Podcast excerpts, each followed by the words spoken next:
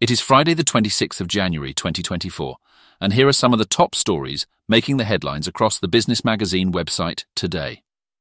In a significant rebound, U K vehicle production surpassed the one million mark in twenty twenty-three, with a total of one million twenty-five thousand four hundred seventy-four vehicles rolling off production lines.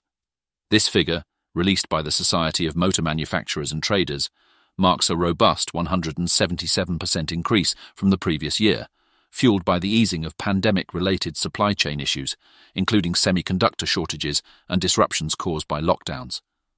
Boosted by the rise in production of electrified models, the automotive sector's recovery signals a twenty-three point seven billion pounds uplift for the industry, marrying economic growth with the advancement of green technology.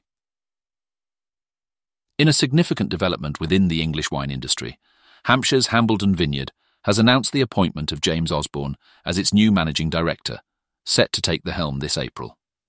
Osborne, armed with over a decade of experience, is transitioning from his role on the English wine consultancy team at Knight Frank. Notably, he's a founding member of the Wine Garden of England and has held the position of managing director at Squerry's Wine Estate.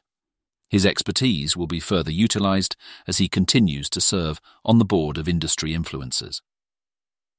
In a recent update by the Association of Professional Staffing Companies, the tech industry is still grappling with a talent crisis as job applications within the I T sector continue to decrease. Since August twenty twenty-three, there's been a notable decline in the number of applicants per vacancy, dropping from eighty-two point nine one to just fifty-nine point one nine by December. This downturn in applications is not just reserved for permanent I T roles, but also concerns I T contractors, whose application rate also dipped. The data, provided by Broadbean Technology, underscores the ongoing challenges in attracting tech talent amidst mounting demand. That's it for today. For more, visit the business magazine dot co dot U K. We are back on Monday. Have a great weekend. Goodbye.